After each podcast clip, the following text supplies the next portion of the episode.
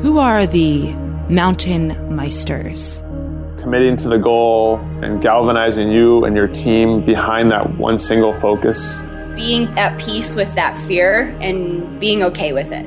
You gain a real appreciation for your life and for what you have. Learn about their extreme lives on rock, snow, and ice five days a week with your hosts, Russell Wilcox and Ben Shank. Hello, Meister fans, and welcome to the show. This is Ben. Hey guys, it's Russell. Today we have Jayson Terdiman.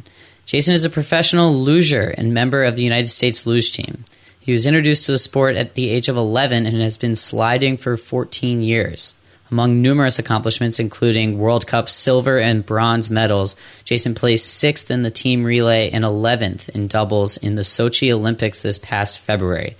Jayson, congratulations on all of your accomplishments, including being named a mountain meister by Russell and myself. Welcome to the show. Thank you, guys. Thanks for having me. Yeah, Jayson. So I saw this picture of you, and you were standing next to the Olympic rings, and you had this huge smile on your face, and then you, you tagged the photo and said, When you find something you love, give it everything you have. You never know where it can take you. And that just resonated so much with me and, of course, our listeners too. Super inspirational. When did you know that luge was something that was worth giving everything you had? Like Ben said earlier, I was introduced to the sport at the age of 11, and it fell into my lap in a way. I'm from uh, Berwick, Pennsylvania, so central Pennsylvania, not uh, not too much luge going on in this area. and uh, I was in sixth grade. I came home from school. My mother had seen a flyer for luge tryouts at work, and uh, asked me if I'd like to go give it a shot uh, one weekend in the summer. I had no idea what I was getting myself into, but I was 11 years old, and you'll try anything once, right? So I got invited to Lake Placid to try the sport for real the following winter. It's something I truly enjoyed from the first run I ever took, and I was kind of hooked. My third season, I was I was sitting in the cafeteria in Lake Placid watching the Olympic Games from 02 and watching my not my teammates but my seniors compete. That's kind of when it hit me when I was a kid. I was like, you know, I want to I want to see how far I can take this, see if I can make the Olympic Games. And that was like 11 years ago. So, what sort of steps do you need to take in order to make that happen? How much time are you committing to this when you're 11 years old? Uh, well, back when I started out, it was first year I was in the development program with US Luge. There was three or four different one week camps, uh, and all the camps are held in Lake Placid, New York, because there's only two tracks in the country. It's either there or Park City, Utah, and it's a little easier for me to get to New York. so my parents would drive me six hours north to Lake Placid, turn around, and drive home. Wow. Just for one week camps. Once a month, it was like one week November, December, January, and February. And then in the summer, we'd get two week camps here and there, June or July. So it was countless trips for my parents, miles on the car, gas money being spent. But then as I got older and I progressed in the sport, it would get longer and longer, the camps were. So my trips weren't so many, but I wasn't coming home as much um, until eventually my senior year of high school. I was uh, it was just before graduation, and my principal was walking through the hall, and he saw me. He goes, "Jayson, you know you've been absent 96 days this year." wow! I was like, "Yes, sir." He goes, "How are your grades?" I was like, "All A's." He goes, "All right, never mind." Wow, that's awesome. Nice work. Yeah. How did you do Yeah. that on the road? Uh, well, I was traveling internationally my senior year of high school, competing on the junior tour, uh, and I would work through email and fax. Wow. And all my teachers were tremendous. The school board, the school really helped me out working through that. So, uh, you know, I can only say thank you to all them for all that. But yeah, kudos to your school for supporting that and also well done. thank you. So, what did your parents think of this? I mean, you have this 11 year old going down these ice runs. I don't think my parents would be too psyched about that. Yeah, my, my mom has always been a huge thrill seeker. It's kind of where I get my adrenaline rush junkiness from. And uh, my dad, he's always up for a good time. So uh, when they actually took me up for my tryouts when I was 11 years old, you start really low on the track and you don't go very fast when you start in the sport of luge. You maybe go 30 miles an hour your first run. And uh, I remember seeing them on this long straightaway the first time ever going through, and I saw my parents on my left side, and they were both looking at me smiling, and they said my grin was ear to ear, and they said that they knew that moment that I was going to do nothing but the sport of luge for the rest of my time I'm able to. So, Jayson, you're our first luger to come onto the show. Not surprised by that. There's not too many of us. And I'm guessing a lot of our listeners don't know about the intricacies, and neither do I. So, we're going to learn a little bit from you, the expert. First off, Russell and I have been doing some research. There are one and two person sleds. Do you compete in both of those? I used to. You always start out with the one man with singles luge. They call that singles luge. Mm-hmm. As a kid, that's how you learn how to slide, and, and I, I did that up until I was 20 years old. I did it on both the national and international level, slid both singles and doubles for a while. But when you turn 20 years old, they, the coaching staff says, "All right, well, it's time to put a focus into something because you're now racing with the, the senior level athletes. So you need to be on top of your game and, and get focused." And I chose doubles because I had always found success in that discipline. So I have to say, doubles is kind of funny looking. Yeah. Uh, oh yeah, we get all the jokes. Okay, all right. Well, to describe it to our listeners, I guess imagine you so you have your luge sled on the ice, and then Jayson lies down on it, face up in that plank position. And then a person who's much taller and much bigger than you comes over and basically just lies on top of you in that same position. Yeah, it's a it's a weird looking dance we do. And does the bigger person always go on top, and why? Yeah, it has to do with how the sled steers and the g forces in the curves. Uh, just with the top man being taller, they're able to have the longer limbs out front to steer the front of the sled. Hmm. And as a smaller athlete, for aerodynamic purposes, if I'm underneath and hidden, it causes less wind resistance. I mean, you start going down this super steep run, going 80 miles per hour or more. I don't even know. Hopefully more. Hopefully, hopefully more. more. So we're okay. talking like 86 miles an hour. I've been clocked at 88. 88. Wow. wow. Okay. That was on my side. I'd already crashed in that run. Speed trap was after a crash, so I was hoping we were going about 90 to 92. Oh, oh man. God. So you have this big guy laying on top of you. What are you actually doing during the run, mm-hmm. kind of tucked underneath him? Can you see anything? What's going on? Well, in front of me is my teammate's helmet. So what happens with the doubles luge sled is there's a pod made of fiberglass that I sit and lay in, and there's a seat that comes up between my legs that my teammate sits on. Then he lays his back and his head onto my chest, and that's how we go down the track. So I'm actually staring at the back of my teammate's helmet the entire run. He can give me little little head cues with which way he's turning his head so I know which way the next curve is coming. But I really can't see during the run. So since I'm in contact with the sled and he's in contact with me and he can visually see, it's my job to make sure every movement he makes goes through my body, hits the sled, and the sled will steer the way he's expecting it to. Oh my gosh. Yeah, and it's crazy because since I can't see, I'm never 100% sure on exactly how close we are to the wall or exactly how long the exit of a curve is. I know what it's supposed to feel like. That's my forte is, is the feeling of the sport.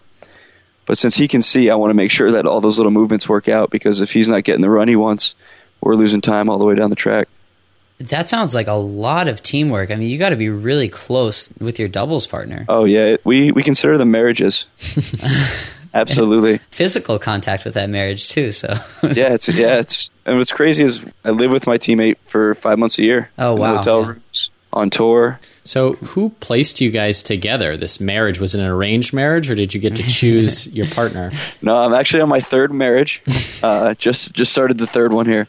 Uh, when I was 15 years old, the coaches they uh, grabbed me and, and another slider. His name's Chris Mazdzer. We were both 15 years old, and uh, it was the end of a season. We were doing really well in singles, and the coaches said that they'd like us to try doubles together. So uh, the first time I ever learned how to do doubles was with a coach-approved partner, and we slid together from 15 to 20. And like I said earlier, that I had done a lot of successful things on the doubles discipline. We had won junior world championships, silvers, bronze all day long on the junior World Cup tour. But right before the Vancouver Olympics, Chris decided to go to singles, hmm. which I was totally cool for. We had uh, we had a really really slim chance of making the Vancouver Olympics. Uh, there was a lot of older, more experienced athletes competing for doubles at those games, and uh, we were just happy to be 20 years old and, and anywhere near them at the time. So I said, "Go ahead, man, go do singles." And after Vancouver Olympics, he came back and slid one race with me. It was a national championships, and we actually won that year, which was incredible. Wow. wow. And then I got a phone call a week later from my teammate from the Sochi Olympics, Christian Niccum. After he had just finished sixth in Vancouver, he called me up saying, "You really impressed me at nationals, and I'd really like to slide with you for the next quad." And I was like, "Sure, man. I'm without a partner. Let's do this." And happily ever after. well, yeah, for four years, went to the Olympics. Um, he will be retiring officially in July. So, uh, like I said, I just started my third partnership, and we got started in right after the Olympics. Actually, two weeks after the games, we jumped on a sled and we had a national race and we won, so it was looking good so far. Does it take a while to mesh with that new partner? It definitely can. There's a lot of different styles to sliding, and I know a lot of athletes that have tried to do doubles with different partners, having trouble with some of them. I was fortunate enough that when I started when I was younger, we were great. It was really easy for us to learn, and I actually haven't had a single run with a different teammate, and I've slid with seven or eight different guys, just taking runs for fun, and it always seems to work. But I do know that there's a lot of people that have trouble. Yeah, and you mentioned it's it's almost like a marriage, which is just very interesting to me. You're with them for five months of the year, living with them. Yeah, all day, every day. You're in the gym working out. You're you're in the car on the road traveling from city to city. You're in the hotel room. Are there things that you've learned from this that you've then applied in your everyday life, uh, just interacting with people and spending a lot of time with people? Patience, absolutely. It's funny. I'm I'm only 25 years old, and my teammate from the Olympics was 36. Wow. So we're totally different parts of our lives. He has three kids and a wife. I uh, I have a girlfriend, no kids, and uh, I would watch and learn from him. When he asked me to be his partner, I said to myself, "This is going to be a huge learning curve for me because he was already a two-time Olympian. He knew what he was doing. I could learn a lot just from the way he slid, and I think the last four years, beyond just being successful and making it to the Olympics, that I'd learned so much just from watching my teammate every day for five months a year for four years. Very cool. Yes, surrounding yourself with that greater talent Yeah. is, is super important. Definitely upped my game for sure. To switch gears a little bit, but we still want to learn about luge. I want to talk about the clothing that you're wearing. Not the clothing you're wearing right now, Right. But, Speed but suits. The speed suits, yes. Yeah, of course. So lately, there have been a lot of advancements in the technology and clothing, whether it's swimming or speed skaters, and the lugers are doing the same. Those things have to be pretty uncomfortable, huh? Uh, no, actually, it's it's snug like a glove. Oh, okay. I actually, uh, I've been in the sport for 14 years. I've been wearing the suits for 14 years, and I mean, yeah, they're tight, but it feels right. It's like when you get a new baseball mitt or something, and you still have the smell of the leather. When I put on a new suit, it, I feel like a thousand bucks. it's weird. Do you ever wear your luge suit when you're doing other things that you want to do really fast? Never. That'd be that'd be hilarious though. I think I wore it for Halloween once. Is that allowed? yeah, I, that's not necessarily a costume. I feel like your it? buddy Yeah. could wear it for Halloween. But, oh.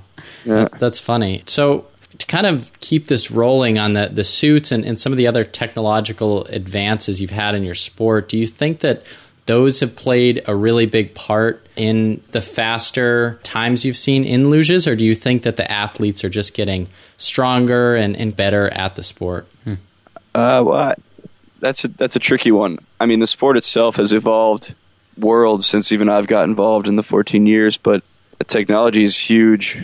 There's no question about it. If you don't have a, a fast sled, you can't win a race. Uh, no matter how well you're you're ready, prepared your body. There's a lot of retired athletes that I wish I could have seen in their prime. There's a little guy from Germany who won five Olympic medals. Wow. He's been retired for about 12 years now. He's a German coach, and they're incredibly fast. He he's always had the fastest sled in the world, and he's a little bit ahead of the curve on sled technology. And uh, his specific athletes from his hometown, there's three guys and a girl. They each won their Olympic races, and then they all won the team event together as well. So Interesting. Yeah, I was Yeah. doing a little bit of research on the history of luge in, in the Olympics and the World Championship. German domination. Uh, how, what is going on with Germany? How, like, They- what separates them other than? I mean, you can't be just the sled. Obviously, there has to be something else about the athletes too. Well, they we think about Germany. Their organization has government funding, and they've had it forever. So they have a lot of um, money backing them up. I actually trained in Germany for two weeks uh, two years ago with two of my really good friends on the German team, who uh, actually just won the Olympics. Uh, I went and trained with them because I knew that they were the best in the world at the time, and I wanted to learn from them. They were doing stuff that I had never seen before over here. They had guys with computers at some of our training exercises getting numbers from stuff I'd never even thought of getting numbers from, and they're all looking at like computer screens and analyzing. Wow, we are behind the curve.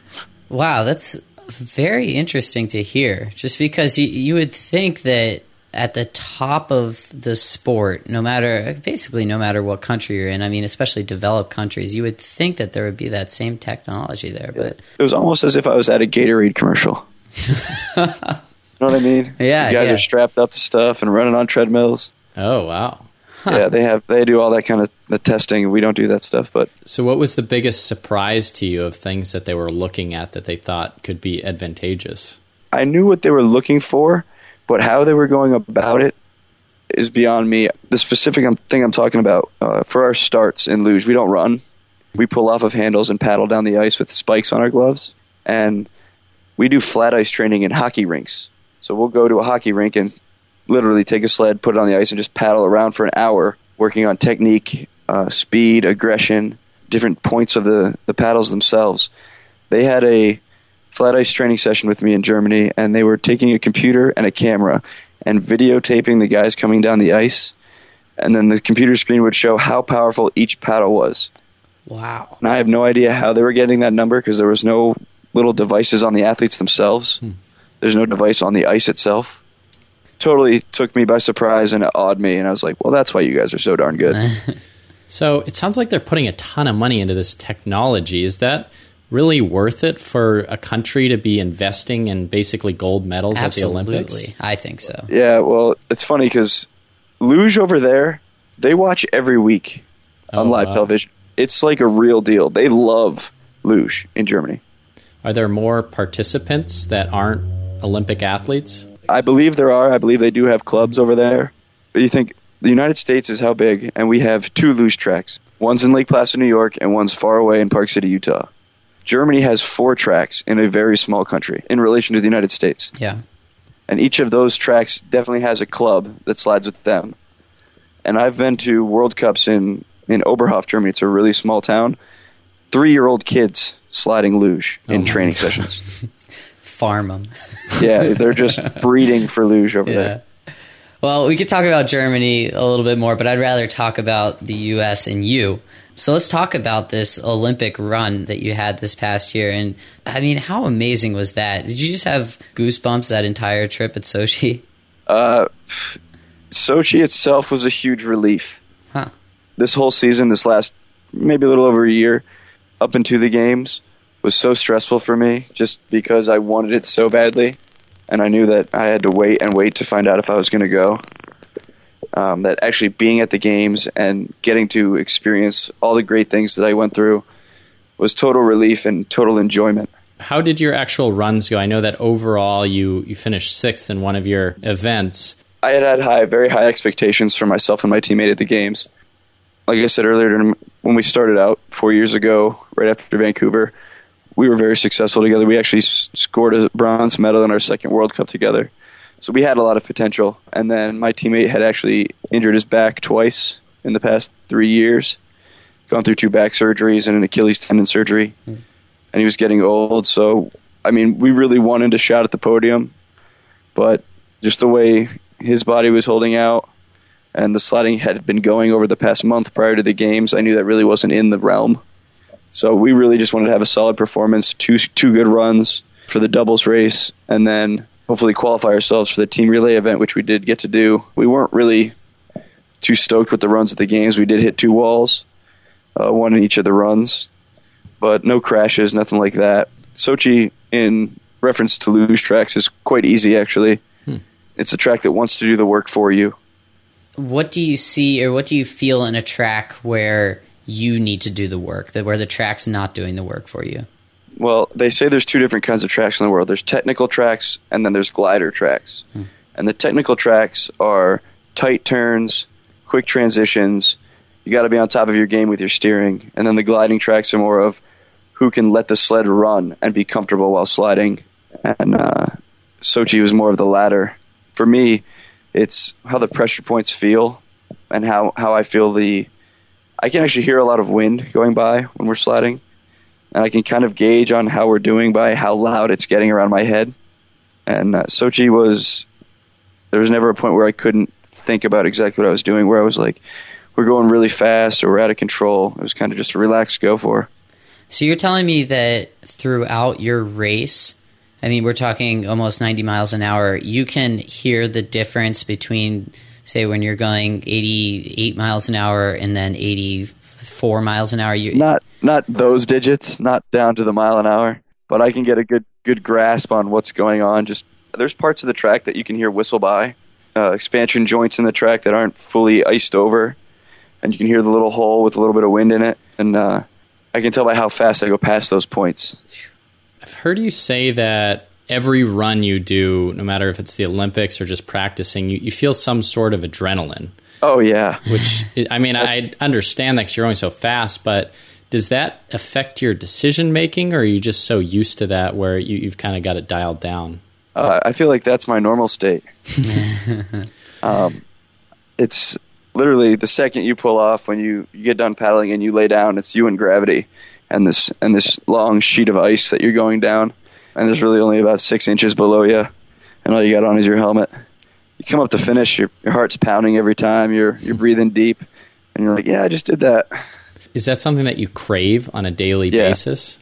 Right now, I haven't been on ice in just about two months, and the other day I caught myself itching to slide. Is there anything else in your life that you've craved in a similar fashion to this?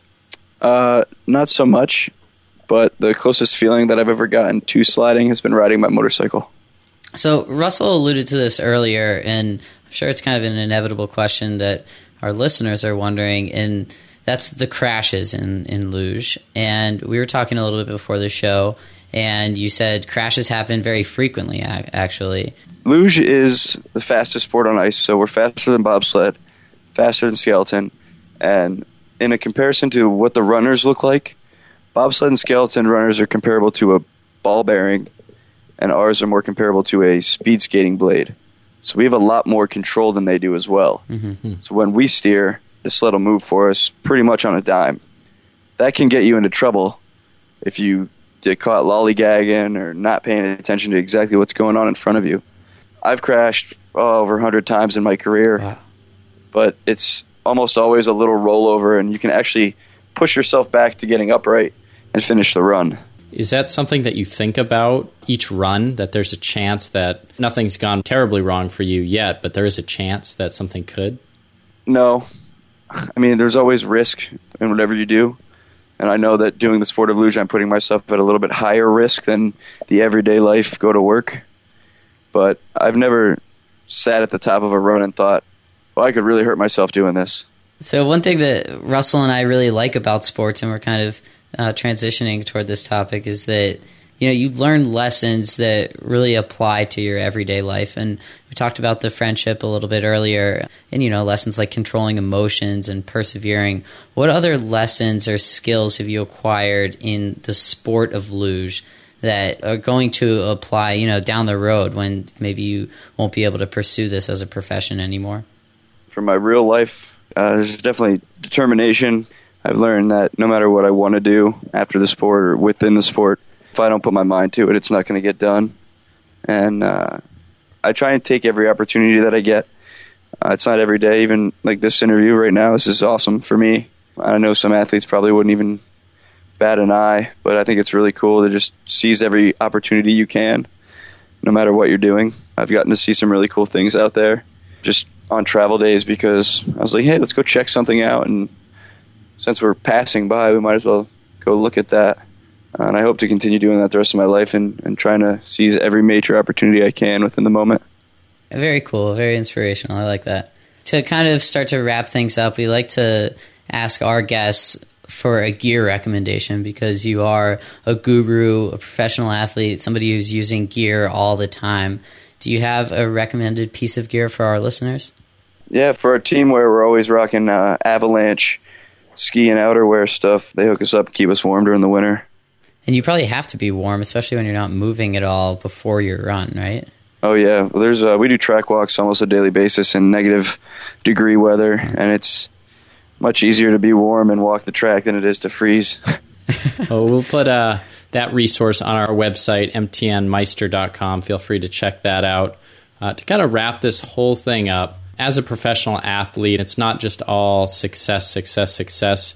What's one of the challenges that you have being a uh, professional athlete? Uh, well, the biggest challenge is being a professional athlete. We're actually considered amateur status in the eyes of the public. So for me, just fundraising and making sure that we can make enough money to fund the team and travel every year is probably the biggest thing. Every year we try and make some money, and it's always tough, especially with the economy the way it's been the past few years. But it's an exciting sport. I want to keep doing it, right? We ran into a similar challenge with the ski jumper Yeah. and how you know the U.S. doesn't fund their athletes completely because you said it's amateur status. Same with his sport. It seems like you have had a lot of really good support, though. You did raise enough money to get yourself to Sochi. Yeah, the outcry of support has been tremendous for me. Yeah, definitely. Well, thank you so much for coming on the show. Ben and I learned a ton, things we didn't even expect. So I didn't realize that luge marriage was legal in Pennsylvania, and so that's good to know. And then any other things we talked about, resources, like I said earlier, you can find on our website, mtnmeister.com. Thanks so much for coming on the show. Hey, thanks for having me, guys. I appreciate it. Hey, Meister fans, thanks for tuning in to Jayson Terdiman's episode. Ben, it's story time. Tell us about an adventure when you wish you had Instagram.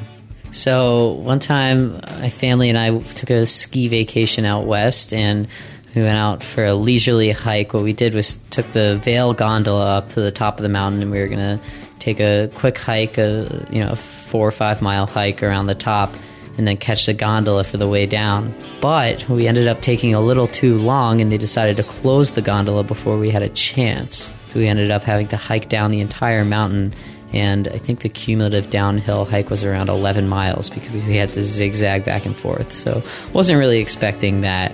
So I think a, a tired picture of the entire family would be a funny Instagram photo. If anyone has any adventures of their own, just tag us in your Instagram photos. Ben and I would love to see what you're up to. Tomorrow's episode, we have Jay Prentice. He got himself in one of those situations that you have to pinch yourself to believe that it's real. Listen tomorrow to find out more.